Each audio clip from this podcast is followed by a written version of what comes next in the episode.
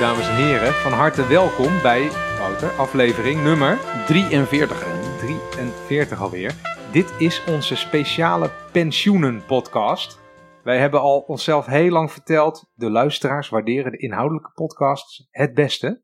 Dus we gaan het over pensioenen hebben. Wie maar, jouw Ja. favoriete onderwerp. Eh, bijna, ja, wel een leuk onderwerp. En tegelijkertijd echt een, natuurlijk een onmogelijke opgave om eh, de wereld van pensioenen een beetje eh, simpel uit te leggen. Dus ik hoop dat we slagen, dat mensen aan het eind van deze drie kwartier denken, hé, hey, ik, heb- ik snap er wat meer van. Ja, dus waar gaan we het over hebben? Vragen eh, als waarom is het relevant?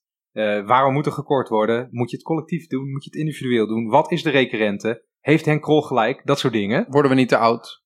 Exact. Leuk. Leuk, leuk, leuk. hey, ehm, traditioneel. De gekte. Ja, jij, wil, jij wilde wat laten horen, Randy. Zullen we dat doen? Ja, ik, ik heb het vermoeden dat mensen fragmentjes leuk vinden. Dus eh, wat, waar gaan we het over hebben? Net als bij eh, zomergasten. Hè? Even vertellen wat gaan we bekijken, beluisteren in dit geval. Een fragmentje van onze grote vriend Donald Trump. over ehm, de situatie in Syrië. Wat is daar gebeurd? Hij heeft eh, Erdogan gebeld en gezegd: Jongen, het is gewoon helemaal prima als jij dat Koerdische deel van Syrië binnenvalt. Nou, Erdogan gezegd: Oké, nou prima, beginnen we morgen vroeg. Dus eh, en, nu eh, speelt de discussie in Europa. Ja, maar al die IS-strijders die daar in die kampen zitten, die kunnen dan wel eens eh, ontsnappen. Dat was vandaag ook in het nieuws dat er duizend ontsnapt waren. Heel goed geteld, blijkbaar, in de chaos. Daar heeft hij wat interessants over gezegd. These fighters came from Europe. They came from Germany. They came from France. They came from many countries in Europe. And I called them. I said, You got to take back your fighters. They said, Nope, we don't want them. I said, You don't understand. We're not going to take the fighters. We don't want them. We're not bringing them to Guantanamo. We're not bringing them to our prisons in the United States. They come from France. They come from Germany. In many cases, they're citizens. They left to fight. We don't want them back. I called them again. I said, Got to take them back or we're going to let them go right in your damn border. but they wouldn't do it. They wouldn't do it. Dit is echt, trouwens. Als je op een Ja, gegeven moment... Nee, ja, op een gegeven moment denk je even van... Het kan ook Alec Baldwin zijn. Het is, het is echt precies hetzelfde. Het is echt. En wat gebeurt hier eigenlijk? De, de, eh, de leider van de vrije wereld bedreigt andere NAVO-lidstaten... met het eh, naar hun grenzen brengen van duizenden IS-terroristen. Ah, toch moeten wij lachen. Wat ik het meest... Wij moesten er inderdaad heel erg om lachen. En toen dacht ik, shit, ik ben Ja, aan het lachen. Maar er verklaar gaan, dat maar eens. de- de- de- door deze actie gaan er, weet ik veel, honderden mensen eh, eh, per dag eh, zijn in levensgevaar of, of verliezen hun leven. En alsnog lijkt het alsof hier iemand staat te praten die echt het, het, het vertelniveau van een cabaretier heeft. Maar die eigenlijk alleen maar bezig is om het voor elkaar te krijgen dat de mensen tegen wie die aan het praten is gaan lachen. Dat is het enige doel. Gewoon een lachsalvo van het publiek. Gewoon, zie, vinden ze mij gaaf? Vinden ze mij cool? En dat lijkt het enige. En dat is, een soort, alsof we in een soort hele rare fictiewereld terecht zijn gekomen. Dat de machtigste man op de wereld alleen maar bezig is om de mensen die toevallig voor zijn neus ziet. zover te krijgen dat ze hem gaaf vinden, of belangrijk, of machtig. En dat, dat, is, dat is alsof we in een soort potje risk terechtgekomen zijn. Ja, het is heel idioot. En sowieso natuurlijk een idiote week, want hij had ook deze week de uitspraak met, ja, waarom zouden we voor de Koerden eh, opkomen? Want eh, die hebben niet aan de stranden van Normandië gevochten tijdens de Tweede Wereldoorlog. Waar waren zij met D-Day? Dus waarom zullen we ze in hemelsnaam helpen? Dat zijn ook uitspraken waarvan je je afvraagt waar je dat eh, niveau Jongen, vandaan haalt. Getikt. Echt Heerlijk. totaal Niet? getikt. Ja, ik vind het wel schrikbarend. En overigens heeft hij wel enigszins sociaal gevoel in de zin van na deze actie dat hij het leger ging terugtrekken en dat ook wijd verkondigde. En daarna dus eh, Erdogan met het hele leger Noord-Syrië binnenkwam, want er zi- zitten de Koerden.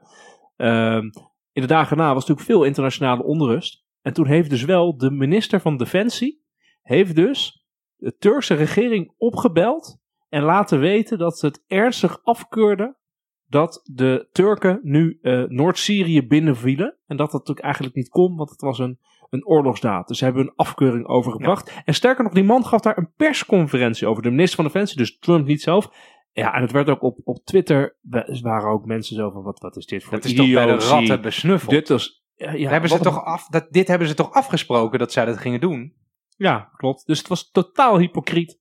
Totaal Ja, hypocriet. en hij had er ook nog over. Ja, ik ben dus een groot liefhebber van dit soort absurdisme. Hij had ook nog getwitterd, toen hij inderdaad kritiek kreeg op dat hij Erdogan de vrije hand zou geven in Noord-Syrië, had hij getwitterd. Als ze dat zouden doen, I will destroy their economy. I've done it before. Ja, precies. Ja, In al mijn grote wijsheid Oh of ja, zo, oh hè? ja. Ja, ja. Oh man, wat een idioot. Ja, Hey. ongelooflijk. Oh ja, nou... ehm, Ja, maar je wil nog even één ding zeggen. Ja, nee. Ik vind het, ik vind het. Wat ik dus fascinerend vind, is dat dus in dezelfde, de dag daarna, dus bekend wordt dat hij dus wel troepen gaat sturen vanuit Amerika naar Saoedi-Arabië. Oh ja, En gewoon duizenden erbij. Hè. Dus eerst zegt hij: geen oorlog, we zouden dus terugtrekken. Obama heeft het nooit gedaan. Soldaten terug er naar Amerika. Terug, zowel terug naar Amerika, no more body bags, zo'n verhaal. Eh, en volgens Saudi-Arabië belt, oh ja, nou ja, duizend troepen daarheen. En dan laat hij ook weer zich interviewen en zegt hij, waarom? Omdat ze daarvoor betalen. Dus een beetje van, weet je, je kan eh, de, het leger van eh, de, de grote vrijheidsland ter wereld, het Amerikaanse leger, je kan het gewoon even huren. Het is een huurleger geworden. Ja, En ik denk trouwens overigens dat het gewoon gaat om de olie. Dat is natuurlijk uiteindelijk het verhaal. Saudi-Arabië heeft gewoon te veel olie. Maar het is, het is zo raar dat, dat we. Dat ik mezelf afvraag van. ehm, is het maf dat we het nu dit weer de gekte noemen? Mensen zullen vast zeggen van. Ja, we zijn nu wel klaar met die clown. Maar Nee, Ja, ja, maar het is heel raar, want natuurlijk nu, nu gaat Syrië gaat weer aanvallen. Hè? Dus Syrië gaat nu de Koerden helpen. En die gaat nu naar de uh, noordergrenzen optrekken om de Turken tegen te houden. Wat natuurlijk betekent dat Syrië gaat natuurlijk ook weer steun uit Rusland. Dat is natuurlijk wat er gaat gebeuren. Ja, dus er komt daar een enorme grote geopolitieke situatie. Eén grote. En het ergste is natuurlijk gewoon dat je ziet nu allerlei beelden dat er dus mensen geëxecuteerd worden. Hè? Er worden gewoon Koerden geëxecuteerd door het Turkse leger. Dat is wat je nu op social media ziet. Dat is natuurlijk één grote vergeldingsactie daar. Dat is wat er aan de hand is. Ja. Bedoel, we zitten nu een grap te maken over Trump, maar de Nou ja, consequenties zijn Wij moeten, enorm. of tenminste voor mezelf spreken, ik moet ook een beetje lachen, omdat het, het is zo getikt, eh, maar je bent er ook al een beetje aan gewend geraakt. Dat er gewoon iedere dag worden zulke gestoorde dingen gezegd. Dingen die je, die je tien jaar geleden als volstrekt voor onmogelijk eh, hield. Ja. Nou ja, hey, niet te lang over de gekte. precies. De gekte die overigens de norm is geworden, dus wat dat betreft eh, Ja, normaal. Mag Hey. ik nog iets huishoudelijks zeggen? Dat zou ik nog doen.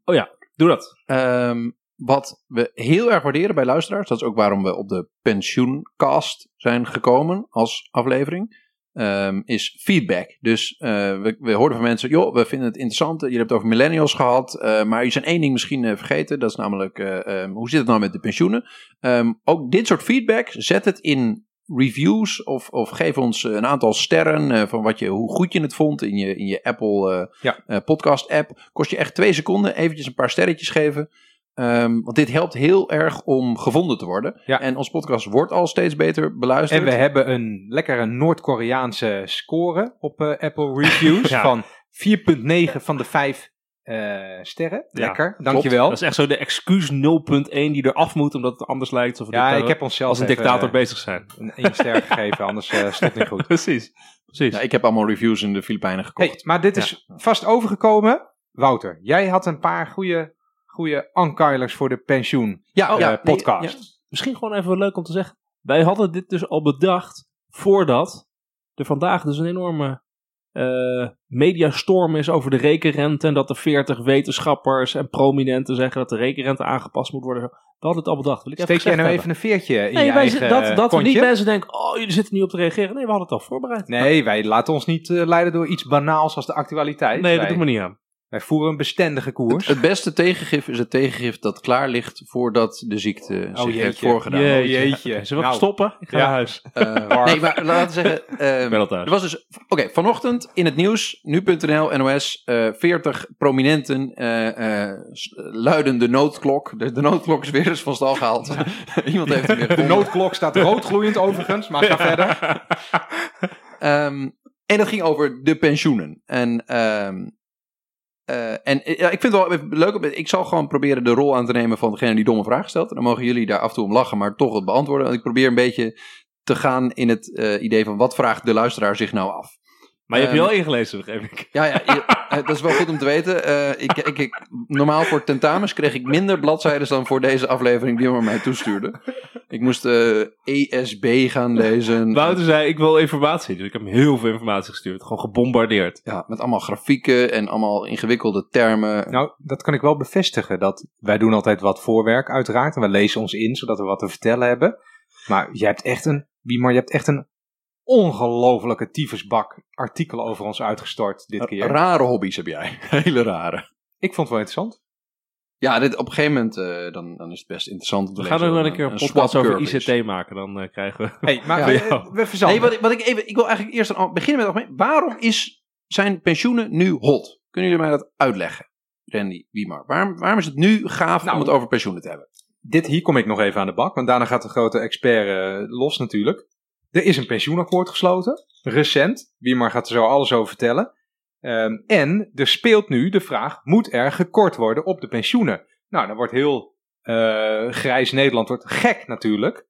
En er wordt al tien jaar niet, de pensioenen worden al tien jaar niet geïndexeerd. eh, Wat, wat, wat is dat? Geïndexeerd? Dat het meer is. Dat, ze dat ze jaarlijks verhoogd worden met inflatie, of zelfs eh, ietsje meer dan dat als het heel goed gaat.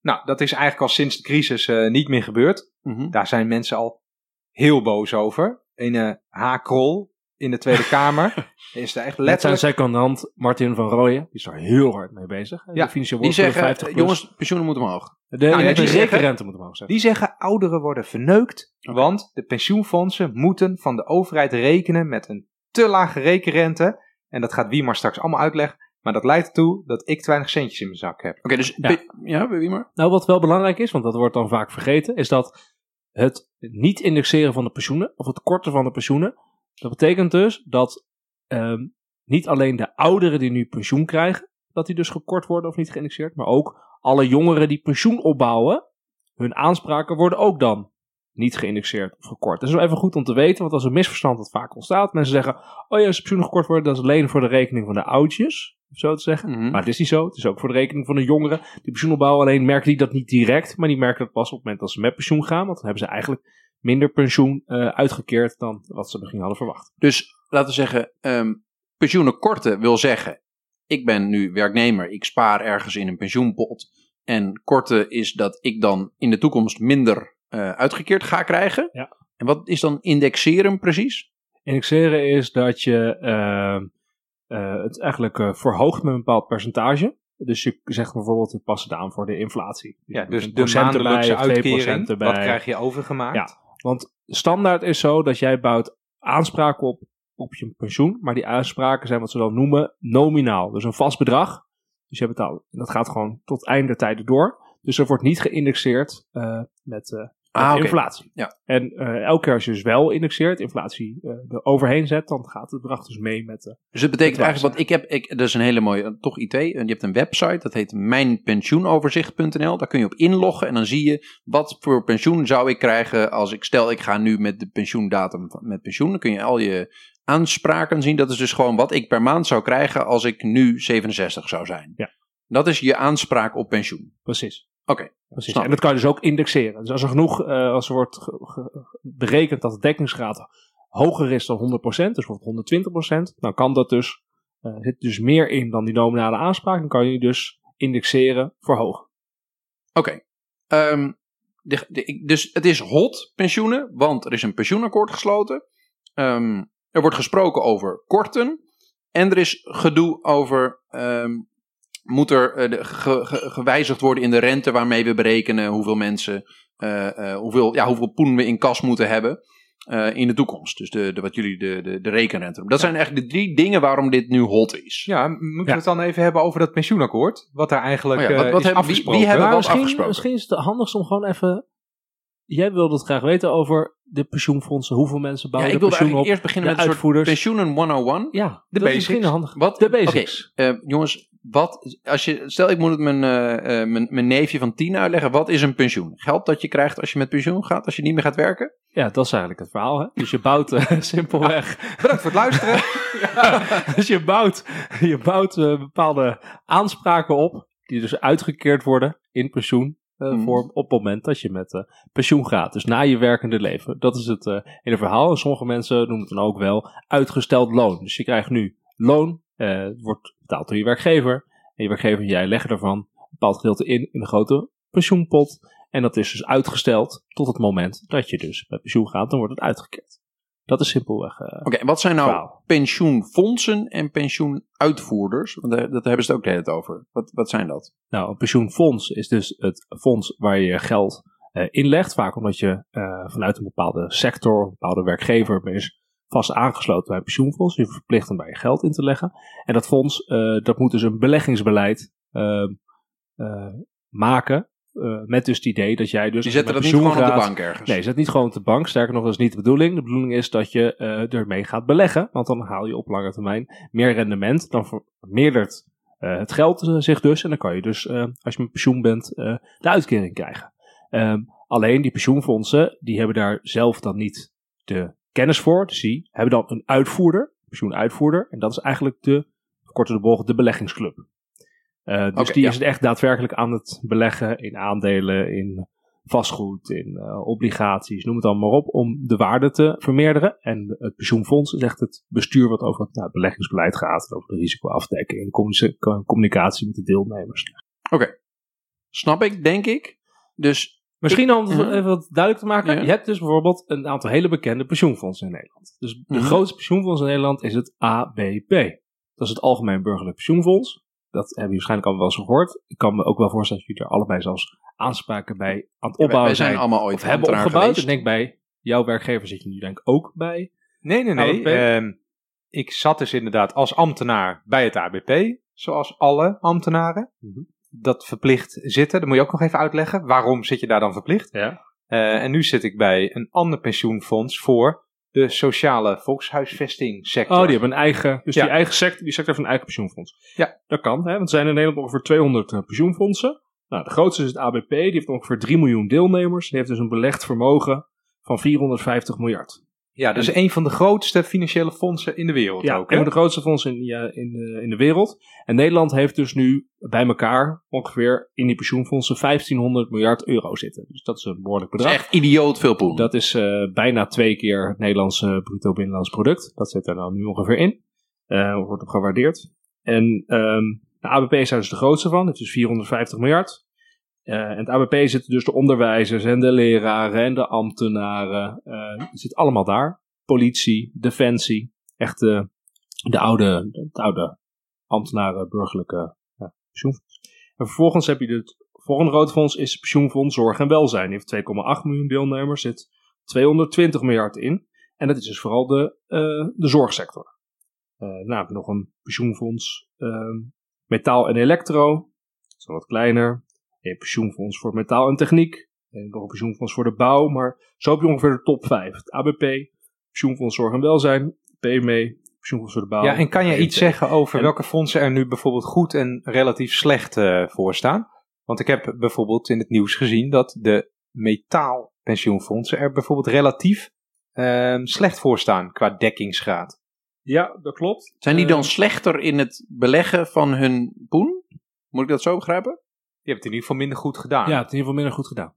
Oké, in het verleden waren die niet zo hand. Die hebben te, te veel in. Nou, die hebben of te lage rendementen gehaald, of hun eh, renterisico niet goed afgedekt, of die hebben een toevallige mindere leeftijdsopbouw, zeg maar. Maar die, die hebben in ieder geval staan er nu slechter voor. En eh, even kort door de bocht staan ze nu allemaal onder de, onder de 100% dekkingsgraad, eigenlijk allemaal rondom de 90%. Er komt alweer een en- woord voorbij dat ik wil. maar, maar laten we eerst even. Ja. Ja. Dat is over de pensioenfondsen. Daar hebben we Ja. een aantal gehad. ABP, PFZW, PME, PMT. Die hebben ze ook allemaal weer eigen, eigen uitvoerders. Dus ABP heeft een uitvoerder. Die heet APG. oh, dus en in het pensioenfonds Zorg en Welzijn heeft een uitvoerder. Pensioenuitvoerder. Die heet PGGM. Mhm. En PME en PMT zijn twee pensioenfondsen. Die hebben een eigen uitvoerder. Die heet MN. Dus... eh, Oh, dikke alfabet het is- bingo. Het is een dikke alfabet bingo. Maar zo zit het dus in elkaar. En Wouter, ik hoorde jou net ding ding ding zeggen. Ik hoor een term die ik nog niet kende. De dekkingsgraad. dekkingsgraad. Ja, precies. Dus mijn gok zou zijn: dat is hoeveel poen je hebt en hoeveel poen je beloofd hebt te gaan uitkeren en wat het verschil daartussen is. Eh, ja, dus de vraag is van heb je voldoende in kas om jouw eh, aanspraken van jouw deelnemers in de toekomst uit te kunnen keren? En de, het idee is dus dat als je een 100% dekkingsgraad is, dan heb je dus voldoende in kas eh, om dat uit te keren. Dus dat is de dekkingsgraad. Dus zit hij er, als je op 100% dan zit je precies voldoende. Zit je eronder, dan heb je te weinig. En zit je dus op 120, 130%, dan heb je voldoende om te indexeren. Dat is Maar eigenlijk dat, kort de bocht dit is verhaal. dus wel... En dit is dus heel belangrijk, want bij de dekkingsgraad is dus de vraag van...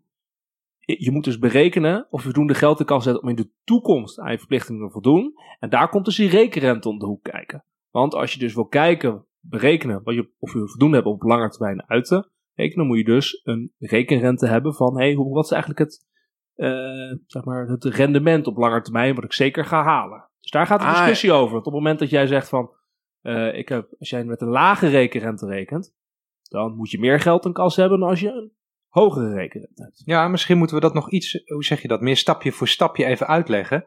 Wat je nu hebt, is simpel. Hè? Dan kijk je Je wat hebt de nu die 1500 aandelenkoersen- miljard. Je hebt nu Ja. die 1500 miljard. Ja, dat weten ze ook zeker, bedoel ik maar te zeggen. Want ze kijken wat de aandelenkoersen zijn en en wat de obligaties nu waard zijn, dat tellen ze op. Komen ze op 1500 miljard. Ja. Maar ehm, over 50 jaar heb je ook beloofd mensen geld te geven. Ja. Eh, die dan wel of niet nog leven, trouwens. Dat is ook een onzekerheid. Maar hè? ja, mensen kunnen ook Ja. er kunnen op rare momenten de pijp uitgaan. Ja, want je krijgt tot je dood eh, Mhm. die uitkering tenslotte.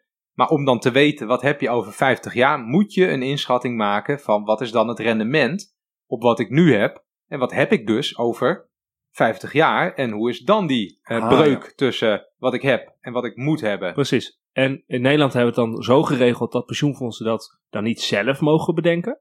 Wat hun rekenrente is. Want dat zou een lastige situatie worden. Want dan kan je je zomaar voorstellen dat alle pensioenfondsen met een wat hogere rekenrente gaan rekenen. Want dan eh, hoef je nooit tekort te. Dan kun je al zeggen, joh, ik ga 4% rendement halen tot het einde der tijden. Of 5% of 6%. Dus we hebben Nederland gezegd, wie bepaalt de rekenrente? Dat doet de Nederlandse bank.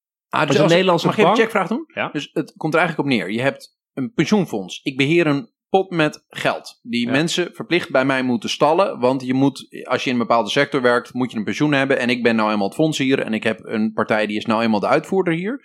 En ik weet, ik moet over 30 jaar of over 50 jaar zal ik mensen geld moeten uitkeren. En dan heb ik nog een bepaalde hoeveelheid van poen nodig om dat te kunnen doen. Ik heb nu weet ik wat ik nu in kas heb. Maar ik moet kunnen berekenen hoe, hoeveel heb ik over die 50 jaar. En om dat te kunnen berekenen heb ik eh, een rente nodig op wat ik nu heb. Dus stel ik heb nu 1000 en ik, reken, eh, eh, ik re- reken met 0% rente. Dan heb ik over 50 jaar heb ik ook 1000. Ehm, maar als ik met 1% rente reken, dan heb ik over 50 jaar veel meer. Dus kan ik, ehm, nou ja, heb ik een hele andere portefeuille als het ware. Ja, precies. Dat is het korte bocht verhaal.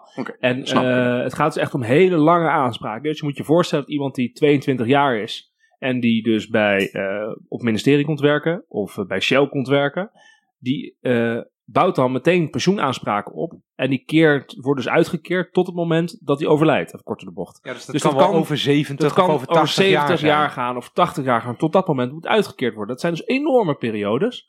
Dus de Nederlandse bank maakt voor dat hele pad, echt letterlijk van 0 tot 100 jaar, maakt de Nederlandse bank ehm, rekenrentes met waar je moet rekenen. Met welk, eh, welke discontering eh, je, moet, eh, je mag, mag rekenen. Kan je al vinden op de site van de Nederlandse bank voor de echte nerds. Dan kan je dat gewoon kan je dat vinden. Wordt elke maand publiceert de Nederlandse bank opnieuw voor die 1 tot en met 100 jaar de rekenrente waarmee de pensioenfondsen moeten rekenen. En dat is dus van invloed op hun dekkingsgraad. Dus als het goed is, als je een beetje gaat opletten, zie je dat elke maand er weer nieuws naar buiten komt over pensioenfondsen en hun dekkingsgraden. En dat komt dus omdat dan de Nederlandse bank de nieuwe rekenrentes heeft gepubliceerd. De eh, fondsen natuurlijk allemaal eh, beleggingsresultaten hebben gehaald. Nou, en die kunnen dan opnieuw berekenen van wat is onze dekkingsgraad? Onze eh, actuele dekkingsgraad van deze maand. Daar speelt natuurlijk meer mee. Hè? Dus je gaat ook denken over wat is de premie die je binnen gaat halen de, de komende jaren. Hoeveel Ja. deelnemers, hoe oud worden ze? En Noem laatst was er in het nieuws, dat herinner je je dan misschien nog, ehm, dat de pensioenfondsen een heel slecht kwartaal of zoiets, of een heel slechte maand hebben gehad. Ja. En dat is, was dus niet zozeer eh, doordat de rendementen nou zo slecht waren, Ja. die ook niet super waren de afgelopen maanden overigens, maar dat lag dus niet aan de rendementen, Nee. maar dat lag primair aan de,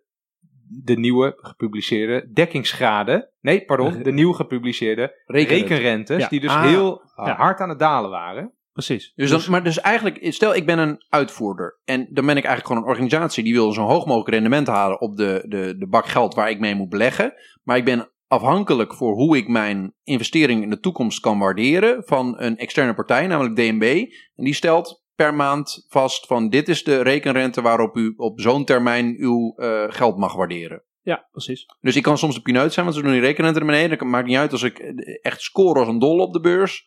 Ehm, want alsnog, mijn eh, eh, portefeuille is minder waard geworden. Ja, dit is iets te simpel. In de zin van, op het moment dat jij dus heel veel rendement haalt, dat doen de fondsen nu over het algemeen ook. Hè? Dus ze haalt dan bijvoorbeeld per maand een rendement op een portefeuille van 7 of 8 procent. Maar dat heb ik Dus niet dat eh, stijgt, ja. Dus dat doen ze in die zin dan behoorlijk goed. Maar als dan de rekenrente daalt, omdat de rekenrente is gekoppeld aan de, aan de, de marktrentes van even kort de bocht staatsobligaties. Dus op het moment dat die naar beneden gaat, eh, heeft dat weer een negatief effect op. Hè? Dus je bele- positieve beleggingsresultaten een positief effect. Dalende rekenrente heeft een negatief effect. Dus je ziet dat die twee dingen tegen elkaar inwerken. En de rente is nu zo eh, sterk aan het dalen de afgelopen, nou eigenlijk al jaren, maar dat eh, je dus er niet, er valt niet tegen op te beleggen voor die fondsen. Maar het is niet zo dat de, een goed om te zeggen, de Nederlandse bank zegt niet even, kom we doen die rekenrente naar beneden. De rekenrente wordt dus gebaseerd op daadwerkelijke marktrentes van risicovrije eh, staatsobligaties. Dus dat halen ze, informatie halen ze uit de markt. Niet uit een duim gezogen. Het is een hele vaste Nee, berekeningssystematiek. dat ik, wil ik ook niet suggereren wordt, hoor. eh, Maar de, dus je, je, hebt, ehm, eh, je, hebt nu, je hoort heel veel in het nieuws over de, de ECB, die hele radicale dingen rondom de rentes aan het doen is. Dus met negatieve rentes. Ja. Dus kan ik dan concluderen dat dat effect heeft op eh, wat de DM, DNB, de Nederlandse bank, doet met de rekenrente? Ja, doordat de ECB. zeker. Dus dat Eh, heeft een effect, een, een beperkt effect, maar het heeft wel. Dus bijvoorbeeld nu, eh dit is echt even een. Je ziet nu bijvoorbeeld dat de rekenrentes die de Nederlandse bank publiceert, voor de eerste, eh, laten we zeggen, 13 jaar, waarmee ze dus moeten rekenen, Mhm. moeten ze dus nu rekenen met een negatieve rente, omdat in de markt er dus negatieve rentes worden afgegeven. Dat komt onder andere door het ECB-beleid. Dus de, dat werkt meteen door in de rekenrentes die pensioenfondsen mogen eh, hanteren. En dat is dus negatief voor een dekkingsgraad. Dus, dus Ja, dan, en dan dat- moet je even uitleggen waarom eh, DNB tegen fondsen zegt: jij moet met een negatieve rente rekenen, voor die jaren dus, hè, die je net noemde. Eh, terwijl de werkelijk, daadwerkelijk behaalde rendementen ja, dat wel is, 7, dat is 8, raar. 9, 10 procent per jaar zijn. Het komt omdat eh, de rekenrente van de Nederlandse bank, die is eigenlijk al eh, ongeveer 10 jaar, volgens mij op mijn hoofd, sinds 2007, is die gebaseerd op wat ze noemen de risicovrije rente. Dus je moet eh, ja, eigenlijk absolute zekerheid weten dat je dit rendement altijd kan krijgen. Daarvoor is gezegd, als je absolute zekerheid wilt, dan gaan we eigenlijk ons dat rendement of de rekenrente afleiden van staatsobligaties. Dus die zijn 100% zeker, dus vastrentend, je krijgt het terug. Ehm, en dat zie je hier dus ook in, in, in terug. En dat wordt dus doorvertaald vanaf 0 tot met 100 jaar. En als jij dus in aandelen belegt, dat zit altijd een risico op. Dat is dus niet risicovrij of risicoloos. Dus het kan ook zijn dat je 5%, 6% haalt. Maar het kan ook in de min komen. Dus bijvoorbeeld toen de economische crisis uitbrak in 2008, toen is, zijn die dekkingsschade van pensioenfondsen echt in elkaar geklapt. Omdat ze ook op hun aandelen eh, natuurlijk nou, enorme is, minnen haalden aardig in even, een eh, aandelenportefeuille. om Ze dat even precies te- verliezen. Om dat even precies te noemen. Want inderdaad, in 2007, de vooravond van de grote financiële crisis, waren de dekkingsgraden van Nederlandse pensioenfondsen gemiddeld 150% Zit je heel ruim. eh, kan je dus ook indexeren, zoals we het net over hadden, dan kan je dus ze verhogen. Ja, want je Ja. zit ook ruim in je centjes. Ja. eh, Ging goed daar. Ja, eh, dat zou je kunnen zeggen. Maar in 2009, twee jaar later maar, was de dekkingsgraad, dekkingsgraad nog maar 90% Dus het is dus met 60 Maar dus, gevallen. en als ik dit voor een niet-econoom even probeer te begrijpen, dat houdt in, moment, het eerste jaar hebben wij 150% van wat we ooit beloofd hebben te gaan uitbetalen, hebben wij eh, eh, in kas. Maar dat hebben we allemaal in de vorm van aandelen of, of staatsobligaties ergens in de wereld geïnvesteerd. En het volgende jaar is het gewoon zo, al die clubs waarin wij eh, eh, aandelen hebben, die aandelen kelderen helemaal in elkaar. En de waarde van die staatspapiertjes die neemt ook heel erg af. Dus hebben we nog maar een, opeens minder dan 100% van wat we ooit beloofd hebben te gaan betalen aan mensen. Ja, hebben dus we aan de ene kant kas. is de vraag van wat heb je in kas? Dus die 25 miljard, die kan natuurlijk enorm dalen op het moment dat de aandelen, als je daar verlies op gaat maken. Dus dan kan je bezitting kunnen daadwerkelijk in waarde dalen. Aan de andere kant heb je dus de verplichtingen, wat moet je uitkeren? Mhm. En daar is die rekenrente heel belangrijk. Ja. Dus als die, als die rekenrente daalt, dan wordt, moet je steeds meer geld in kas hebben. Dus die twee dingen, die werken dan tegen elkaar in. Eh, en dat zorgen ze allebei dat je, dat je eh, dekkingsgraad naar beneden gaat. Kan Maar ze er wel- zijn nu dus allemaal economen, die ook eh, economen en andere deskundigen, Ja, dat was dat briefje in, eh, in, eh, dat ze gestuurd hadden. Dat in Ja, alle ja. kranten stond vanochtend. die zeggen ehm, die re- de rekenrente is te laag. En ehm Koen Teulings, de oud-directeur van het Centraal Planbureau, die had daar ook een eh, tweetal artikelen over geschreven, geloof ik. in jouw eh, vuistdikke leesmap ben ik die tegengekomen. en, en die maakte wel een interessant argument ehm, in mijn ogen. Want die zei, oké, ja, het risicovrije rendement is bijvoorbeeld 2. Anderhalf nu zelfs. Het is nu zelfs. Dat Ja, is dat dus- klopt. Het, is Ja. het, al- het, het allerhoogste risicovrije rendement wat je nu kan krijgen is op een 100 jaars eh, lening. Dat is dus anderhalf procent. Ja. Dat is bijna Nou, niks. het is heel laag. Heel laag. Ja. Ehm, en eh, dat, is, dat is gerechtvaardigd op een bepaalde manier, omdat je eh, mensen die in jouw fonds beleggen, ehm, Absoluut belooft, zekerheid wil beloven. ja, Ja. belooft dat ze een bepaalde uitkering krijgen, mits dat geld in de kas zit natuurlijk. Dus je moet uitgaan van het risicovrije rendement. Maar, dan komt de grote maar, Teulings die zegt, ja, in werkelijkheid wordt drie kwart, weet ik veel, ik roep maar wat nu, hè, eh, wordt een heel groot deel van alle beleggingen wordt niet risicovrij belegd, Dat klopt. waardoor die rendementen daarop natuurlijk eh, hoger liggen. Klopt. Dus, Dus, hij je moet snijdt ook met daar... de hogere rente rekenen. Hij snijdt daar een interessante discussie aan, want eh, er is in de, volgens mij in de pensioenwet opgenomen dat dus er 97,5% zekerheid geboden moet worden op jouw... Ja, je begint nu te lachen, maar het staat er, het staat er nee, echt maar, op jouw pensioenen. En dat is, zeker- dat is dus bijna 100% zeker, dus enorm hoge zekerheid. En dan wordt er dus gezegd, wij moeten rekenen met die risicovrije rente. Nee. Want, want eh, dan weet je dus voor die bijna 100% zeker, 97,5% zekerheid, dat je dat ook daadwerkelijk waar kan maken. Weet je waarom ik hier meteen om Ja. lachen? Ja, jij hebt laatst ook ergens op de radio gezeten met over economische modellen. Ja, Die, je, weet je, je kan wel zeggen vanuit de Ivoren Toren, wij eisen 97,5% Ja. eh, zekerheid. Ik, ik, ken de, ik ken die systematiek een beetje, want eh, ik heb ook iets gedaan in het verleden met een groot financieel fonds. En daar werd 99% zekerheid eh, geëist door Ja. de overheid in dit geval. En hoe, hoe kom je daar dan bij? Dan, dan wordt er een enorme bak data in een soort door niemand te doorgronden economisch model gegoten. Ja. Dan wordt er, er worden er 2000 of 10.000, weet ik veel, simulaties gedraaid. En daar Mhm. komt dan uit dat maar in 1% van, van die simulaties mag het dan hè, te weinig zijn. Of mag het dan niet kloppen. Ja jongen, wat zegt dat nou eigenlijk? Hè? Oké, dus eh, daar heb je, ik Ja. snap deze kritiek, eh, maar dit is dus de redenering die eronder zit. Hè? Je hebt bijna 100% zekerheid, dus je moet met die risicovrije rente rekenen, want dat is dan, eh, dan kan je met bijna Ja. 100% zekerheid aangeven dat je het daadwerkelijk dan kan uitkeren. Alleen waar natuurlijk Teulings op wijst, en doen heel veel economen trouwens, dat is niet zo, hè? dus hier is echt wel Hij- hij discussie heeft over groepje economenland. vriendjes en vriendinnetjes verzameld. Ja, een hele groep vriendjes en vriendinnetjes. En er zijn nog veel meer mensen die erover denken. Maar wat natuurlijk interessant is, dat, kijk, als je daadwerkelijk alleen maar in staatsobligaties zou beleggen, Dat kan niet eens, er zijn niet genoeg van er denk zijn ik. er niet genoeg van. Nee. Maar ten dit, snap- tweede- dit snap ik even niet. Je Nou, kan toch ook gewoon, Je kan niet 15, als je 1500 miljard euro, als je het allemaal in staatsobligaties zou beleggen, van, weet ik veel, van Duitsland of zo'n heel zeker ja, land. dan haal je een, eh, dan is de vraag, is er genoeg, zijn er genoeg staatsobligaties? Maar ook je weet zeker dat je een heel laag rendement haalt. Want statobligaties zijn heel zeker. Je weet Mhm. zeker dat Dus terugbetaald gaat worden in de zin, ja, in de zin van de overheden kunt wel terugbetalen. Dat betekent dat er heel weinig risico in zit. Dat betekent dus dat je maar een laag, eh laag rentepercentage op krijgt, een lage vergoeding. Ehm, daarom wordt ook tegen de pensioenfondsen gezegd, ja, jullie moeten niet alleen in staatsobligaties zitten, ook, in beetje de- de aandelen. En ook in vastgoed. En ook in andere zaken. Risico Ehm, lopen. Een beetje risico. Dus je moet niet alleen risicoloos, vastrentend, Mhm. hoe ze dat dan in staatsobligaties beleggen. Er wordt gezegd, vaak ongeveer 40% van de portefeuille van zo'n pensioenfonds is ongeveer eh, laag risico. En dus staatsobligaties en dergelijke. En ongeveer 60% eh, is dus eh, ehm, inderdaad risicovol. Dus inderdaad aandelen, vastgoed, dat soort zaken. Ehm, maar dat doe je omdat er zit een hoog risico op. Maar het de keerzijde, of het voordeel van risicolopen, is dat je gemiddeld ook een hoger rendement haalt. Dat weet Randy ook als econoom, wordt vaak gezegd. Ehm, dus de fondsen, tegen hem wordt gezegd, je moet ook voor een, het overgrote gedeelte van je portefeuille, moet je dus juist risico gaan lopen, want we willen dat je een hoger rendement haalt. Mhm. En dat komt dan niet terug in de rekenrente, want de rekenrente is volledig gebaseerd op risicovrij. Dus dat is de discussie Ja. van Koen Teulings Nou ja, en van heel veel ja. anderen. Die zeggen van ja, ehm, is dit wel eh, symmetrisch, zeg maar? Is dit gelijkwaardig?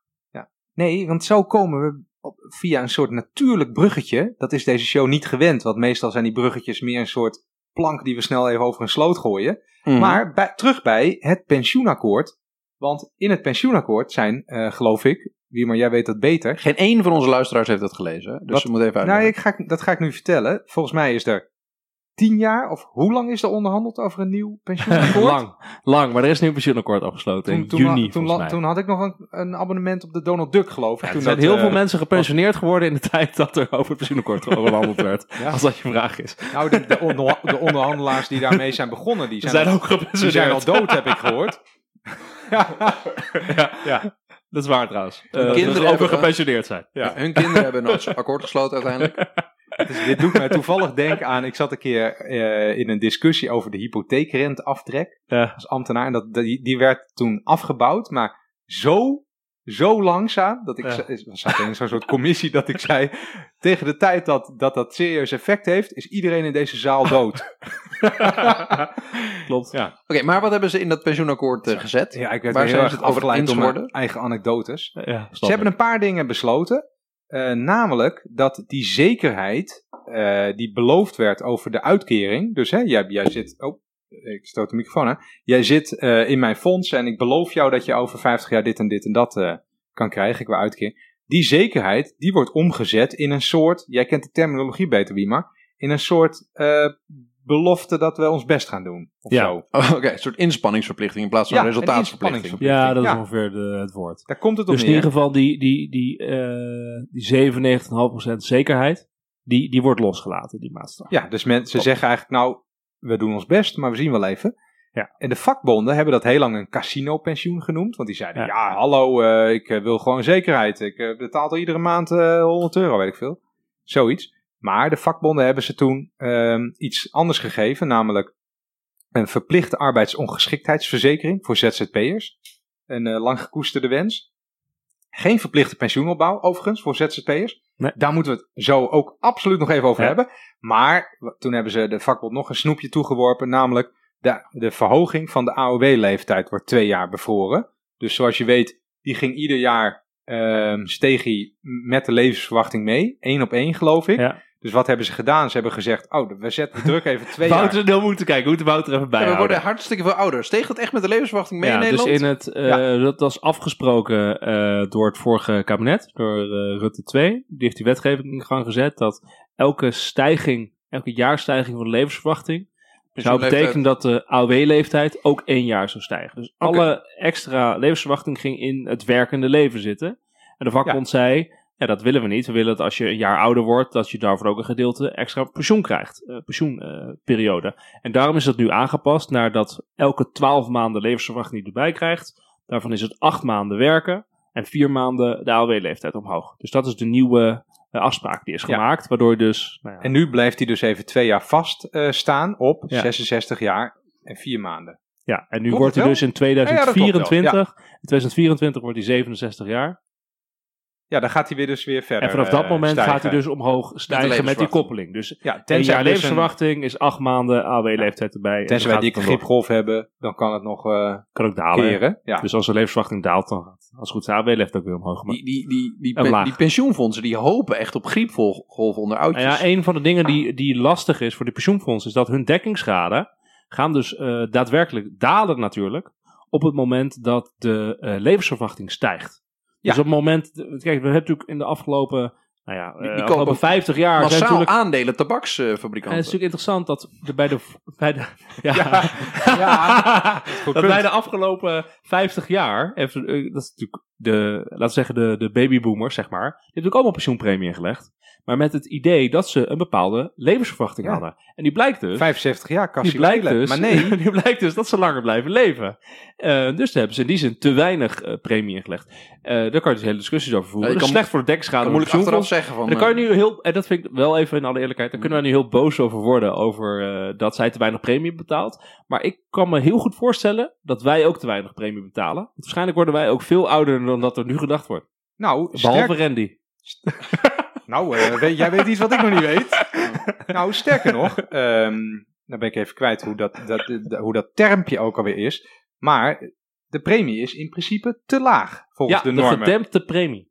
de gedempte premie? Ja, dus wat er gebeurt. Dat klinkt als een onzinterm. Nou, ik heb het wat- opgeschreven Nou, dit is dus een discussie. Hè? We hadden het net over de rekenrente. Met de rekenrente wordt gezegd, daar maken we dus een verwachten dus een heel laag rendement, dus een risicoloos Jij zegt rendement, hè? Je hebt ook mensen die zeggen rendement. rendement. Je hebt ook mensen die zeggen het is contovoet. Je hebt mensen, maar klopt.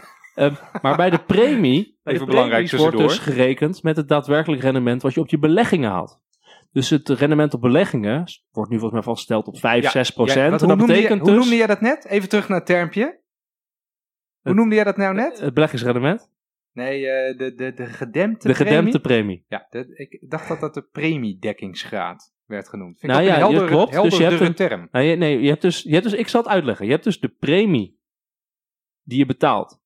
Er wordt dus gezegd dat die gedempt is. Hij is dus een beetje verlaagd. Omdat je dus niet Oh, zo. 100% Ja, ja. premie betaalt, maar je betaalt een minus het verwachte rendement op de aandelen wat je met de premie gaat De betalen. te lage en premie. daardoor betaal je eigenlijk een te lage premie. Dat betekent dus dat, de, de, dat je dus een minder, dat je dus je premiedekkingsgraad ook lager is.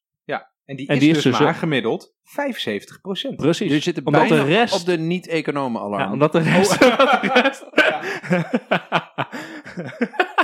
Ja. dat, dat klopt. Hoe kwamen we hierop? Pensioen. Het pensioenakkoord. Ja, dat klopt. Dus, ehm, dus, dus je kan zeggen, we leggen te weinig premie in, want we gaan uit dat je met de premie Ja. een verwacht rendement haalt, een hoog verwacht rendement, waardoor je dus eigenlijk op premiesdekkingsschade zit van 75%.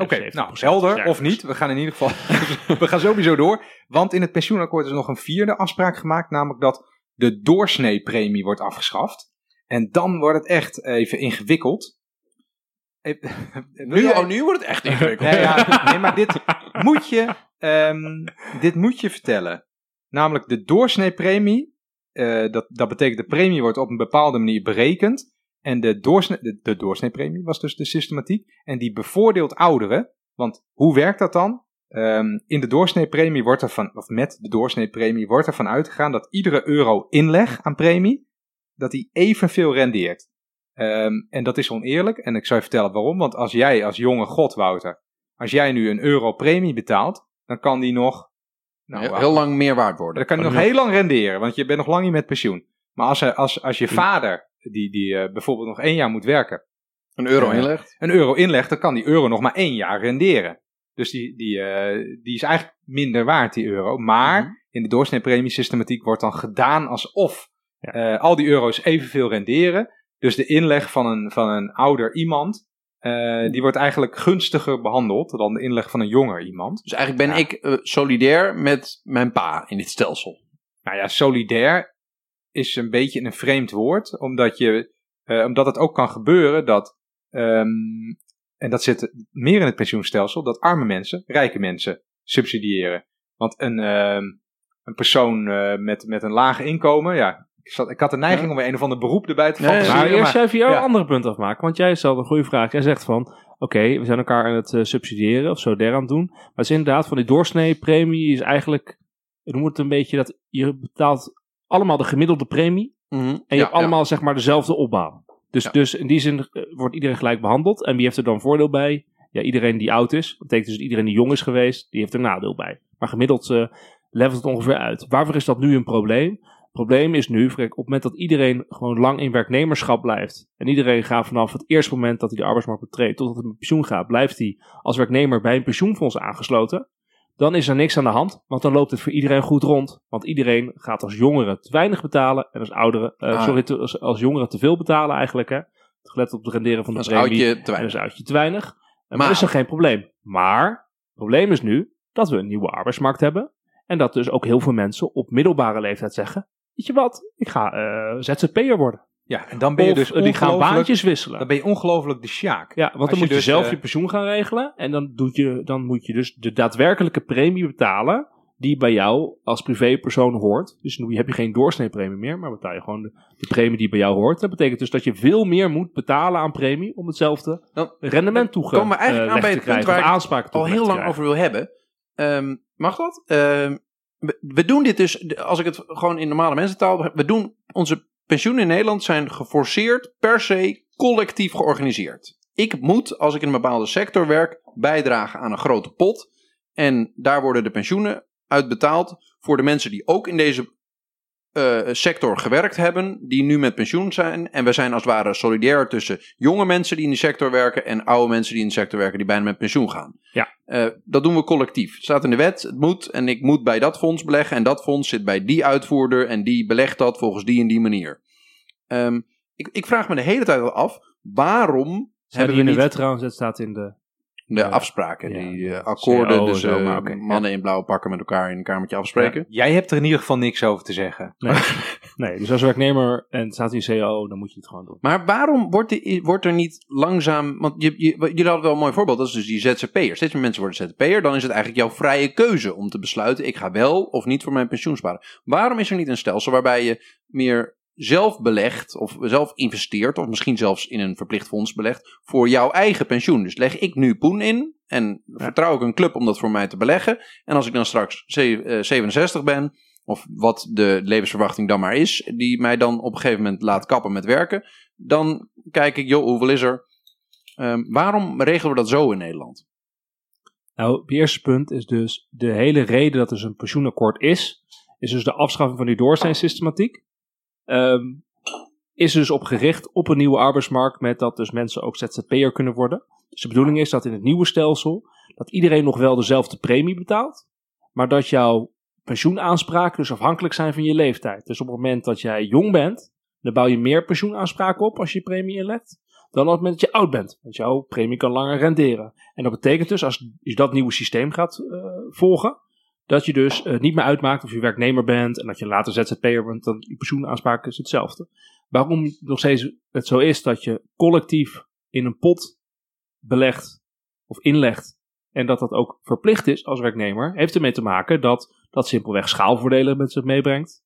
Dat je het gezamenlijk kan beleggen. Maar Dat in het het professioneel belegd wordt. Dus het heeft ook bepaalde beleggingsvoordelen als je dat gezamenlijk doet. Als iedereen individueel zou gaan beleggen, eh, dan wordt het een chaos. In de zin van dat klinkt misschien leuk, maar dat is in landen als Amerika en dergelijke wel eens geprobeerd. En het end daarvan is altijd dat mensen met veel minder pensioen zitten, eh, op overhouden op het moment dat ze met eh, pensioen ja, want je hebt natuurlijk bijvoorbeeld pechgeneraties. Ja, dan dan. heb je pechgeneraties. Je kan zelf niet zo goed beleggen. Je kan risico's delen met anderen. En doordat je het in een pot doet, heb je dus ook bepaalde voordelen. Maar dat stond wel, ehm dit klinkt allemaal heel logisch hè, wat je nu zegt. De nadelen van individueel beleggen. Alleen het stond wel in het regeerakkoord van Rutte 3 Ja. dat, eh, dat we naar individuele pensioenpotjes toe gingen. Ja, precies. Dat wist men toen ook. Lijkt me dan, wat jij Eh, net zegt. Ja, maar dat komt omdat er, eh, je merkt dat er verschillen van inzicht zijn. ehm, zeg maar ook politiek over. Nee. Ja, echt. dus niet alleen wetenschappelijk, eh, maar ook politiek. Van wat zijn nou de voordelen van in een collectieve pot beleggen? Hoeveel extra rendement levert dat eigenlijk op? En wat zijn de schaalvoordelen nou eigenlijk? En dat er ook eh, verschillen van inzicht zijn over. Als ik individueel kan beleggen, wat voor welvaart levert me dat eigenlijk op? En zodat ik eigenlijk maatwerk kan bieden. En dus da- daar is gewoon een politieke discussie over. En in het regeerakkoord stond dus, we gaan naar individuele potjes. Ja. Overigens nog wel collectief beleggen, maar je mag individueel wat doen, bepalen. Maar in het pensioenakkoord zeiden de vakbonden dus, dat willen wij niet. Wij willen dat er nog collectief belegd wordt, want wij hechten eraan dat ouderen en jongeren risico's met elkaar delen, dat er geen Ja. pech- en gelukgeneraties zijn, dat we ook de schaalvoordelen hebben. Want is, je- dit, is dit een beetje, dan chargeer ik een beetje, maar dat vind ik ook wel lekker. Is het een beetje dat ze bij D66 bij het regeerakkoord zeiden, bah, collectief, vies, ik wil individueel. eh, Die indruk wekt het een beetje, want bij de eerste beste... Het klinkt Ja, je wel hebt lekker. natuurlijk wel zo dat meer aan de liberale kant, om maar zo te zeggen, van het politieke spectrum, wordt er eerder gedacht aan individuele potjes. En meer aan de, het is dan linkse kant of sociale kant van het politieke spectrum. Ja, die eerder gedacht vakbonden aan die, zeiden, het collectief oeh, bah, individueel, collectief willen we. Ja, die hadden gewoon een achterban die dat eh, niet wilde. Dus eh, klopt. Maar wat jij had net een, een verhaal van waarom het logisch is om te zeggen dat je het vanuit, vanuit een, een collectieve pot, dat je dus meer zekerheid hebt en dat je gebundeld eh, investeringsvermogen hebt. Er zitten hele logische argumenten. Maar zitten er niet ook een soort van perverse prikkels aan dat je zegt van oké, bij wet, als je werkt in deze sector, is er dit fonds waar je dus in moet. eh, geld in moet leggen elke maand, dat hoort erbij, dat staat vast. En dat fonds heeft deze uitvoerder en die gaat dat investeren voor dat fonds. Dan zit er toch ook een prikkel voor dat, die uitvoerder om, eh, dat ze in ieder geval, die hebben een soort gedwongen winkelnering. Want het fonds dat gaat toch altijd zijn poen laten beleggen tot aan het einde der dagen door die uitvoerder. Dus dat is een soort van ja, investeringsfonds met een, met een gegarandeerde eh, eh, stroom. Ja. Maar dat ook eigenlijk ehm, eh, niet, niet zo'n immens toprendement hoeft te hebben in vergelijking met private investeringsfondsen. Dus heb je daar niet heel veel perverse prikkels om niet zo succesvol te zijn in je beleggingsstrategie. Dus dat, dat je zegt van, nou, als, weet je, wel, eh, je hebt dan dat, dat eh, ABP bijvoorbeeld, of er- PGM, er- die hebben er- niet echt veel concurrentie of zo. eh, uitvoerders zoals APG en PGGM en ook MN. Dat zijn Mhm. uitvoerders die grote fondsen achter hebben met echt miljoenen deelnemers. Die hebben in die zin eh, minder concurrentieprikkels. Dat is zeker waar. Maar je kan er ook eh, naar kijken in de zin van, hey, dat zijn ook eh, grote uitvoerders waar professionele mensen werken, waar inderdaad schaalvoordelen eh, zijn, waar je een bepaald langetermijnbeleid kan voeren. Dus er er zit ook gewoon heel veel kennis gebundeld. Hè? Ja. Dus eh, je kan ook. Kijk, wat stel je nou voor dat eh, je naar een. Kijk, een bepaalde ehm, uniformiteit en gezamenlijkheid heeft ook voordelen. Op het moment dat je naar een pensioenstelsel zou gaan, dat je elk jaar opnieuw zou mogen kunnen switchen of zo. Weet je, net als bij de zorgverzekeringswet. Ja, dan wordt het ook gekker werk. ja, dan wordt het Want dan moet je, dan ja. wordt het chaos. Ehm, de- dus dat, dat wil je natuurlijk ook niet. Dan komen er administratieve lasten en dan moet je elke keer weer je beleggingsbeleid kiezen. En dan eh, weet ik veel wat, dan wordt het ook ellende. Ja, Dus heel veel mensen, hè, dat denk ik ook gewoon van, zo allemaal wel, regel maar gewoon. Ja, dat maar ik, als ik, als ik heel conservatief 67 ben, dat ik dat, dat Doe geen gekke dingen. Nou ja, kijk, je kan zeggen, we zijn heel conservatief. Ehm, en dat snap ik ook. En je kan ook zeggen, van het is niet maatwerk genoeg. Dat snap ik ook. Ehm, maar je kan ook zeggen, ja, Nederland staat in alle internationale lijstjes steeds bovenaan als het gaat om, om, om, om ons pensioenstelsel. Hè. Volgens mij samen met Denemarken, uh, zaten 1 op 2. 1 of 2 staan we. Dit heeft ook te maken met dit soort ja, instituties die we hebben, momenteel. Ja, die we hebben opgebouwd met elkaar. Jij maakt net een vergelijking, Wouter, tussen eh, commerciële fondsen die eh, aan marktprikkels blootstaan om goed te zijn, hè? Mhm. En eh, pensioenuitvoerders die gegarandeerde winkelnering hebben en daardoor eh, lui en eh, slap zouden Ja, kunnen dat, worden. dat zou je eh, nou, heb ik die kunnen rende- beredeneren. nou heb ik die rendementen niet vergeleken, maar dat deed me denken aan een hele interessante langlopende weddenschap van eh, Warren Buffett. Mhm. En die heeft Oh, oh, gezegd, Indexfondsen en... eh, ja, ja, dat is schitterend. Die heeft gezegd: iedereen die over de eh, duur van 10 jaar de index kan verslaan, die, krijg, die geef ik een miljoen euro. En nou, op een gegeven moment heeft hij dat gezegd en dan heeft die weddenschap 10 jaar gelopen. En een poosje terug, eh, dat is, dit is niet vers van de pers, dit, dat was al een jaar of twee terug. eh, zei: Nou, het is voorbij. Kom maar door, hè? Eh, waar zijn al die fondsen die de index structureel verslaan? En toen was er helemaal niemand. Dus dat is wel, dat doet mij Mhm. vermoeden, en ik heb het niet opgezocht, dus ik kan het niet bewijzen, dat ook dat verschil tussen die pensioenfondsen en die meer competitieve fondsen die jij net noemt, dat dat helemaal niet zo groot is. Want als je echt, hond- als je echt duizend miljard euro moet investeren, dan zit je in alles. Dus daar, daar, daar zit maar heel Ja, maar aan. Plus, dat als je, dus is ook de vraag van, stel je nou voor, je gaat eh, commercieel, hè? En je laat een private club voor je beleggen. En de kans zou dat heel fijn zijn. Aan de andere kant, die gaat ook waarschijnlijk veel meer risico nemen. ja, dat is de bedoeling. Met je geld. Ja, dat is de bedoeling. Maar wij willen ook juist in Nederland, en daar worden ook juist die fondsen heel erg, en uitvoerders heel erg op, op, eh, op afgebakend. Ze willen juist ook dat ze niet te veel risico nemen. En dat is ook een heel belangrijk onderdeel. Daarvoor zijn we aan het waarderen met de risicovrije rente. Daarvoor zeggen we je moet 40% in eh, risicovrij zitten. Daarvoor mogen ze alleen maar rekenen met allemaal parameters die de bank, eh, de centrale bank vaststelt. We wo- zijn ze ook in, in een keurslijf aan het, aan het zetten. En dat heeft ook redenen. Want je wilt ook niet dat, het, dat, het, dat er dat te veel dat- risico Dat, genomen ze alleen maar wordt. bitcoins gaan kopen en Ja. we zien wel. Precies, bijvoorbeeld. Ja, nee, ik zeg het ook omdat ik weet dat veel van die pensioenuitvoerders, die doen het ook niet allemaal zelf. Die gaan weer naar de private markt om voor een gedeelte van hun portefeuille. En die huren dan weer andere banken in om voor hen te beleggen. Nou, en bij die banken zitten natuurlijk weinig prikkels om dan het allerbeste te leveren. Als ze weten dat hun klanten toch niet het allerhoogste rendement eisen. Ja, maar als je, als je, hoe zeg je dat, beduidend slechter bent dan andere aanbieders, dan gaat zo'n fonds eh, op de duur natuurlijk Ja. gewoon aan ander. Ja, ik, ik merk dat ik me daar niet zo druk over maak. wat, maar wat, wat- we hadden het net over die, die, die, het collectief versus individueel. Wat ik ook nog wel eens me afvraag bij mijn pensioen is, er, er wordt heel veel geld namens mij als het ware eh, belegd of ge- geïnvesteerd, omdat ik maandelijks een bepaalde afdracht doe. Ehm, dat doe ik omdat ik nou eenmaal in een bepaalde sector werk, dus dat moet ik doen. Stel, ik ben ZZP'er, dan mag ik dat daar zelf over beslissen. Ehm, is er niet een, ook wel iets voor te zeggen dat ik meer invloed zou moeten kunnen uitoefenen op wat ze met die poen doen? Ehm, dus dat, dat ik zeg van jongens, kap nou eens met die eh, sigarettenfabrikanten. Ik begrijp dat het helpt om de oudjes eerder dood te laten gaan. Ja, maar maar je, ziet nu ook, je ziet nu ook dat de grote fondsen, die gaan er dus ook op reageren. Dus de grote fondsen gaan steeds, eh die zin, eh, inderdaad ook groener beleggen. En ze gaan ook bepaalde eh, beleggingsrichtingen eh, afstoten. Dus inderdaad, eh, noem eens wat, wat discussie over beleggen in wapens, beleggen in tabak, Clusterbommen. in clusterbommen. Ja. Dat wordt natuurlijk allemaal afgestoten. Dus je ziet dat die fondsen ook een beweging aan het doen zijn in het kader van precies dat ze dit zien. dat is weer slecht je voor je public affairs en je, je imago. van ja, blijkbaar willen de mensen dit niet, dus we gaan het niet meer doen. De discussie is dat inderdaad van wat is je rendement? Het kan eh, nadelig zijn voor je rendement als je niet meer in clusterbommen, eh, Ja, tabak en... dat eh, wordt altijd dus- aangenomen dat het beter is voor je rendement door allemaal in allerlei foute dingen te gaan zitten, omdat er dan namelijk mensen zijn die dat niet doen en die, Ja. hè, die daarvan wegblijven, los van de financiële ratio daarvan. En toch zie je, en ik heb die cijfers had ik ook voor je opgezocht als ik dit eerder had bedacht, dat de rendementen op groene fondsen, de, de- zeker de laatste jaren, toch structureel hoger liggen dan die op grijze eh, fondsen. Dus ik, ik, ik ga er niet meteen in mee dat. eh, Ja, maar de, de purist zou natuurlijk zeggen: een fonds moet agnostisch zijn qua wat de bedrijfstak precies doet. Eh, maar die moet puur gaan voor een rendement. Want het is niet jouw rol als, als fonds om een beetje de idealist te gaan zitten uithangen. Ja, dan word je veel te eh, normatief.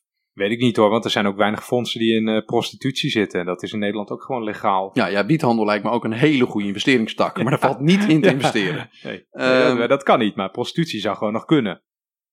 Doe je ook niet. Maar de, ik, is dit ook een, een discussiepunt? Het, de, de vraag hoe collectief gaat dit blijven met z'n allen? En, en, want ik vind het best wel raar dat sommige Ja, mensen is reden. uitgezonderd zijn. Hoe je uitgezonderd zijn? Nou, dus ik heb geen enkele invloed op wat er met Nee. mijn pensioenplan gebeurt. Maar dat heeft een reden. En dat heeft, ik zou ik nu proberen uit te leggen. Wij eh, gaan er met z'n allen van uit, dat vind ik altijd wel leuk om te zeggen, dat alle werknemers in Nederland verplicht pensioen opbouwen via hun werkgever. Wij denken dat, Wij je? denken dat. Heel veel mensen denken dat. En dat is dus niet waar. Vertel. Vorig jaar heeft het CBS nog een keer onderzocht van oké, hoeveel mensen in Nederland bouwden, bouwden er geen verplicht pensioen op via een werkgever. En het blijkt dus dat er vorig jaar 856.000 werknemers, dus dat is bijna een miljoen, hè, om het even te begrijpen. Ja, dit is een Die stukje, bouwen- dit is een stukje die bouwen- overanalyse. Ja. Ja, die bouwen dus geen eh verplicht pensioen En dit zijn via hun geen. ZZP'ers dus, Er voor de zijn duidelijkheid. Geen, zijn geen ZZP'ers, er komen Oké. nog de ZZP'ers bij. Ehm, het gaat dus om een behoorlijke hoeveelheid eh, werknemers die dus niet doen. En volgens heeft CBS bekeken, oké, maar wat, ehm, wat doen die werknemers dan om die ehm, niet verplicht opgehouden pensioen, om die te compenseren? En het blijkt dus dat 38.000 werknemers van die groep van 856.000... Dat is 7% of zo van die mensen. een paar. eh, nog Zoiets. minder. Toch? Een paar. Ja. Een klein, heel klein, Heel klein gedeelte, die doet iets. Die doet iets. Dus de rest, die compenseert het niet. Oké, Eh, dus, dus de reden dat jij verplicht pensioen opbouwt, dat heeft een eh, hele lange geschiedenis. Namelijk dat de ervaring leert dat als je mensen daar vrij in laat, doen ze niks. dat ze dan te weinig doen. En dat zie je dus ook Dat is eh, een feit dat daadwerkelijk deze gebeuren. mensen, die, Dat is gewoon een die feit. zijn een levend experiment Dus met z'n 800.000. Iedereen die zegt van, jeetje, waarom word ik verplicht Laat om mij dat gewoon op te zelf bouwen? Doe het gewoon zelf. Eh, die denkt natuurlijk dat hij dat zelf allemaal heel goed doet. En misschien zijn er een aantal mensen in Nederland die dat heel goed zullen doen. Alleen de feiten laten gewoon zien dat als je dat voor heel Nederland zou doen, Dan gaat dat u gewoon dan naar de kroeg. een overgroot gedeelte van Nederland er met dat geld naar de kroeg gaat. Of gaat beleggen in bitcoins. Of eh, Drank en vrouwen. drank, eh, vrouwen of iets anders. En dat vinden maar we geen vragen goed, en dat vinden we geen goed idee. en dat vinden we geen goed idee. Want we willen graag dat in Nederland mensen eh, daadwerkelijk ook met pensioen komen te zitten als ze met pensioen gaan. En dat is ook goed geregeld in Nederland. Maar hè? dat is dan opvallend, want eh, ZZP'ers, Ja. waar altijd naar wordt gewezen als zijnde zelfstandige zonder pensioen, ehm, die, eh, die beleggen veel meer in hun pensioen dan deze 800.000 Ja. nog wat mensen die jij net noemde. Want van de, dat heb ik dan weer even opgezocht, van de 1,1 miljoen ZZP'ers, je hebt 9 miljoen werkenden in Nederland trouwens, hè? Mhm. Dan heb je 1,1 miljoen ZZP'ers en die 800 nog wat eh, duizend werknemers zonder pensioen.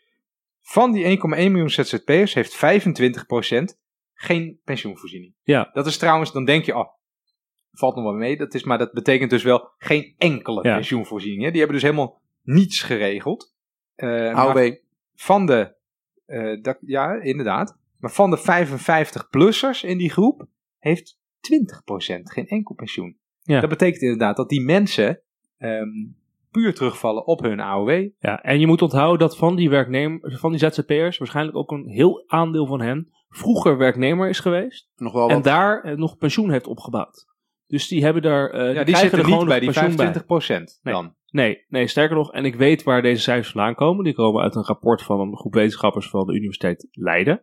En een van de wetenschappers die er bezig was, was professor Marieke Knoef. Daar heb ik een keer mee over gepraat, eh, over dit rapport. En die zegt, die 25 Oh, dropping.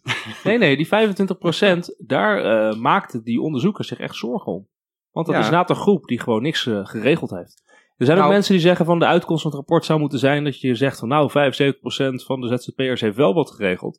Maar ja, de Ja. vraag is wat vind je belangrijker? Dat er, dat er een groot gedeelte wel wat geregeld heeft? Of wil je je zorgen maken om de mensen die Ja, niks geregeld en hebben? Stop. En op het moment dat je dat gaat doen, wordt de groep dus... Nou ja, als je die werknemers er wel optelt die ik net noemde... en dat deze ZZP'ers zit je dus over een miljoen mensen in Nederland... die eigenlijk niet zoveel geregeld hebben... voor het moment dat ze met pensioen gaan. Ja, en dan hebben een heel groot deel van die 75% die wel wat geregeld heeft, die heeft misschien maar een heel klein beetje. ja En dan dat val je dus waar. terug op je AOW. Ik weet, heb je het opgezocht, Wout? Anders kunnen we even een quizje doen. Wat, wat is de AOW per maand? Ik gok Voor getrouwde stellen, of voor, voor stellen, laten we het zo zeggen. 1400 euro. Ehm, per persoon is het 795 euro.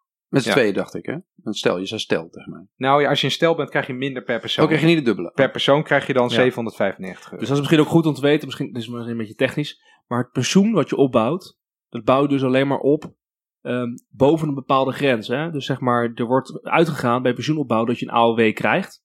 En dan vanaf Ja. zeg maar ongeveer 13, 14.000 euro aan inkomen... daarboven ga je pensioen opbouwen. Over dat bedrag tot maximaal een ton. Daar Ja, je dus pensioen ja. over. Dus het idee is inderdaad van je krijgt het aanvullend, daarvoor het aanvullend Nou. pensioen, op je eh, AOW. Wat ik dus even wilde zeggen over de AOW nog. Ehm, we hadden, weet je, de vraag ook voor ons, zijn ouderen nou arm of niet? Ja. Eh, dan blijkt dus, jij zei dat al, eh, ik neem dan even een aanloop. Jij zei al, de koopkracht van ouderen is ehm, relatief sterk achteruit gegaan sinds de crisis. En dat klopt, want van alle mensen samen is de koopkracht die in 2008 100 was, is die nu 105,2. Maar voor gepensioneerden is die niet 105, maar 95,4. Dus die is heel erg gedaald eh, sinds 2008. En dat komt door dat niet eh, indexeren. Maar wat dan, eh, wat dan opvalt, is dat als je dan kijkt naar het risico op armoede, dan zie je dat dat, eh, ehm, dat, dat ongeveer 12% eh, is. 12% van alle mensen heeft een risico op armoede. Maar als je dan een grafiekje maakt van hoe dat dan zich ontwikkelt Ja. nadat mensen met, eh, de AOW-leeftijd bereiken, dan Mhm. valt dat terug naar 1 of 2 procent. Dat betekent als mensen eenmaal die AOW hebben, dan, Dan zijn de meeste uit de armoede. Mhm. Nee, krijgen ze die het uitkering. idee achter de AOW was natuurlijk, willen geen ouderen in, ar- in armoede meer. Dat is gelukt. Dat is 100% eh, in die zin Gelukkig. gelukt, die doelstelling. Want de Nederlandse ouderen eh, hebben ook, als je internationaal bekijkt, echt een hele, hele lage kans op, eh, Ja. op armoede. Maar daar wil ik dus één kanttekening bij maken. En dat is dan een beetje een, hoe zeg je dat, een dingetje uit mijn eigen hobbyterreintje. Namelijk de woningmarkt. Als jij bijvoorbeeld een afbetaald huis hebt, Ja, waar je dus gratis woont, of soort van bijna gratis, dan kan je met die 795 euro, kan je denk ik een prima leven leiden. Ja. Maar woon jij bijvoorbeeld nog in een huurwoning, waarvan heel veel huurwoningen, ook in de sociale sector, eh, bijvoorbeeld een huur hebben van rond de ehm 500 euro. euro, dan is dat opeens Ja. niet zo heel veel En meer. wat je hier ook bij moet tellen, en dat vind ik dus de, de grote onrechtvaardigheid van de pensioenkortingen, en dan het beeld dat dat alleen bij de ouderen terechtkomt. Die koopkracht min, die je daar bij de ouderen ziet, die gaan de jongeren ook allemaal meekrijgen. Alleen pas op het moment dat ze met pensioen zijn. Dan gaan ze dus merken dat ze eigenlijk minder pensioen hebben gekregen dan eh, ja, wat je misschien zou verwachten. Dus wij merken nu niet dat de afgelopen jaren de pensioen niet geïndexeerd zijn, misschien wel gekort, omdat wij nu eh, inkomen krijgen uit werk. Maar op ons uitgestelde loon worden gewoon kortingen doorgevoerd. Ja, Ja, maar dat, dat boeit is- ons allemaal Boeit dus nu niks. En Dat is precies de reden waarom je mensen dus eh, ook niet zelf moet laten nadenken over... Moet je pensioen opbouwen en investeer het maar zelf en wil je wel of niet beleggen in pensioen? Want je denkt niet over zo'n lange periode na. Dat nou, doe ik je moet niet. ook zeggen, ik heb me er net 30 uur in ingelezen en Ja. het, het interesseert me nog steeds Nee, niet. het, het interessante is, dit is een hele leuke, hele leuke quiz. Je hebt, eh, je hebt, eh, je hebt hoe heet het ook weer? Oh ja, dat, wat jij zei, dat pensioenregister. Dat je dus kan zien wat je... Mijn pensioenoverzicht. Ja, mijnpensioenoverzicht.nl. Dat je kan zien wat jouw eh, eh, pensioenaanspraken zijn. Wat je gaat krijgen met pensioen eh, gaat. Doe Ze houden eens, dus ook bij, ze houden dus ook bij ehm, hoe oud de mensen zijn die, daar naar kijken. Oh, En dan zie je dus net voor de pensioenleeftijd Ja, een enorme piek aan mensen. Ja, en Dus het zijn, vooral, het zijn vooral de mensen die bijna met pensioen zijn, die nu denken, nou ik moet eens even kijken hoeveel ik eigenlijk krijg. Ik vind het echt. Maar dat, ik wilde eigenlijk, want we zijn alweer eh, langer dan een uur bezig. Ik wilde echt even. eh, wat, wat ik merk aan dit onderwerp is. Er worden mij een aantal dingen heel erg duidelijk. Ehm, het, het is een soort van weerspiegeling van heel veel eh, debatten die sowieso in de politiek bezig zijn. Dus de soort van individualisering is hier ook bezig. Maar het is ook een onwijs technisch onderwerp wat een immense impact op ons leven heeft. Dus Ja. we, we, bij, bij pensioenen heeft iedereen het gevoel van... oké, ja, dat moet gewoon geregeld zijn. Fix dat gewoon. Ehm, maar er zitten allerlei eh, normatieve discussies Ja. achter. Van hoe collectief doe je het? Wat leg je allemaal vast in de wet? Eh, wat voor voorspellingen durf je te doen over de toekomst over 50 jaar en, en, en, en misschien wel, wel langer? Ehm, dus eigenlijk is het een onderwerp dat wil je niet te veel aan de politiek overlaten. Want Nou, dan dat krijg vind ik dus een allemaal interessante vraag. Maar Dat wil je het wel aan, aan, aan, aan huiskamergeleerden overlaten die helemaal niet goed gecontroleerd worden door. Ja. Ik vind het Want dit echt is dus super eh, wat ik, ingewikkeld. wat ik dus heel interessant vind, en dit is een, eh, ik probeer het zonder oordeel uit te spreken, maar gewoon een observatie. Nou, eh, Je zegt ja. altijd, eh, als econoom leer je altijd, ehm, herverdelings- of verdelingsvraagstukken, dat is een politieke keuze. Daar kun je als econoom niks over zeggen. Dat is de eerste les die je leert. De grootste verdelingsvraagstuk, of het grootste herverdelingsvraagstuk in Nederland, gaat over deze 1500 miljard euro. Pensioenen. Wie krijgt die? Die pensioenrechten. En precies die verdelingsvraag, dat gaat dus over de welke rekenrente hanteer je, hoe bereken je je dekkingsgraad, wie krijgt wanneer wat. Die laten we dus over Aan DNB. aan de, aan de DNB en aan eh, wat we dan... En de eh, commissie herijking parameters, of hoe heet die en ook de- alweer? en de commissie Parameters. en de UFR. En dat is dus, oké, dat zal ik even uitleggen, maar dat is dus ehm, de commissie die dus Dat zijn de hoge priesters van de technocratie.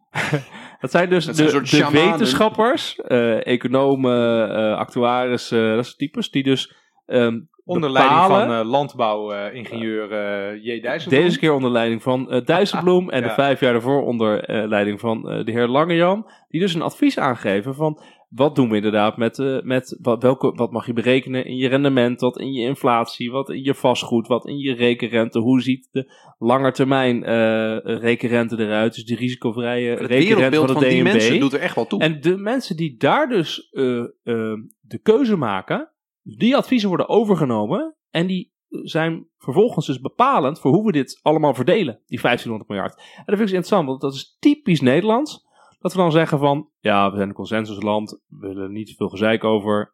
Weet je wat, we doen gewoon een commissie en we nemen die commissie over. Dus dat zal je ook altijd zien.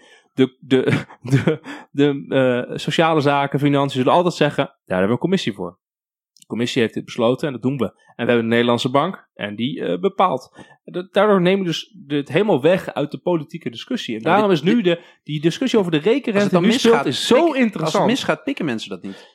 Ja, maar dat is dus nu interessant. Want nu lijkt het dus, in die zin, heffen, tussen aanstekens, lijkt het dus mis te gaan. In de Nee, zin van, er gaat gekort worden. En nu komt er dus een discussie van buiten over de rekenrente, dus die 40 prominenten. Dat is dus Maar heel interessant. En, Kan, wie maar, kan de minister van Sociale Zaken tuurlijk. de rekenrente Als veranderen? je, je, kan de je kan de wetten aanpassen.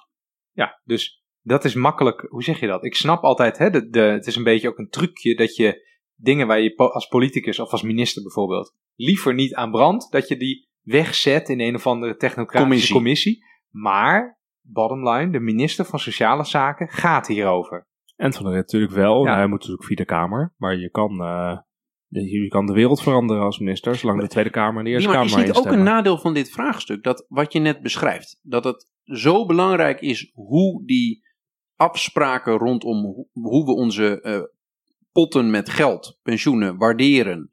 Dat, dat daar, daar kijken allemaal commissies van, van wijze heren waarschijnlijk naar. Ehm, En, dat, dat, dat het zo afhankelijk Wouter. is van, van het we- wereldbeeld van, van deze mensen. Ehm, maar dit is, dit is zo ontzettend saai. Dit ga je niet kunnen opschrijven in een krant of zo. Wij zijn idioten dat we hier induiken en dit leuk vinden. Maar dit is heel belangrijk in het leven van mensen. Maar voor de meeste mensen pas over een hele lange tijd. Of in dat, die hele korte periode dat ze geïnteresseerd zijn in wat ga ik over twee maanden als pensioen krijgen. Ja. Ehm, dus het, het boeit mensen het grootste gedeelte van het leven helemaal niks. Maar het gaat over idioot veel geld. Ja. En ook over idioot veel eh, maatschappelijke gevolgen. En ook maatschappelijke discussie. Hè. Nu, eh, we zitten nu in een idiote situatie dat zowel de ouderen als de jongeren het pensioenstelsel in Nederland niet meer vertrouwen. Dat Ja. is wat er nu aan de hand is. Dus je hebt nu een, elk gesprek over pensioenen gaat erover dat de ouderen zeggen wij worden gepakt door de jongeren. En de jongeren zeggen we worden gepakt door de ouderen. En uiteindelijk is het een grote ellende. Dat vind ik wel, dat is natuurlijk opmerkelijk. Ja, je, en tegelijkertijd staan we ja. bovenin alle lijstjes over ons pensioenstelsel. Dat zijn Wereldwijd. Het allerbeste. te Ja, we zijn. zijn dus het land De- met de minste armoede onder ouderen. Dat hebben we nog niet genoemd. We zijn het land met de laagste jeugd, jeugdwerkloosheid. We zijn het land met het beste pensioenstelsel. En iedereen En we vinden het allemaal elkaar. ja, Ja, dat dit, is, is- dit is een. Dit is een eh, eh, ik, ik, ik, denk dat we er wel redelijk zijn. We zijn ook al een hele periode bezig. Ehm, zijn ik vond het wel echt een intense aflevering, moet ik zeggen. Ja, in, het, is, Vond je dat niet? het is heel inhoudelijk. Ja. maar ik, ik- Jij krijgt het helemaal warm ervan, eh, zie ik ook. Rode wangetjes. Nee, dat komt ook door de rode wijn. en wat nou? ja, ik, zit, ik, had, ik, had, ik had nog zoveel vragen opgeschreven. Zoals bijvoorbeeld van. Wat nou als we nog ontzettend veel ouder gaan worden? Nou, dan gaat het Nou, dekschade Ja, omlaag. maar dan gaat de hele boel Dat- naar de ellende. Dat zei ik Ja, in de voorbereiding, geloof Ja. ik. Wat Er als we nu zijn, weer doodgaan? er zijn biologen en dergelijke die zeggen, dat is een beetje een gewaagde stelling, maar goed, vooruit. eh, iedereen die nu onder de 40 is, die wordt onsterfelijk. Wij gaan zoveel vooruitgang boeken met het, hè, met het tegengaan van veroudering. Eh, dat, dat gaat ons lukken. Nou, dan, dan, eh, dan gaat bij het ABP, eh, het ABP valt dan natuurlijk acuut om. Samen met alle overige fondsen trouwens. Ja, ik denk dat die, die, die, die fondsbeheerders. die gaan die biologen aanpakken. Dat wordt verplichte euthanasie dan op de duur. Zullen we dit probleem bij Jeroen Dijsselbloem leggen? Commissie Dijsselbloem 2. In zijn commissie? Verplichte Maar dan euthanasie. niet. ja. niet Het zou wel mooi zijn als dat in het pensioenakkoord zou staan. Ja. Taakopdracht, de oplossing van het pensioenprobleem. Ja, mooi. Hey, volgens mij zijn we er, jongens. Yo, ik vond het wel leuk. Ehm, wie het gered heeft tot deze 1 uur en 20 minuten, Beste luisteraar. 1 uur en 10 minuten, ehm, geef gerust een review. En eh, super bedankt voor het luisteren naar de Pensioencast.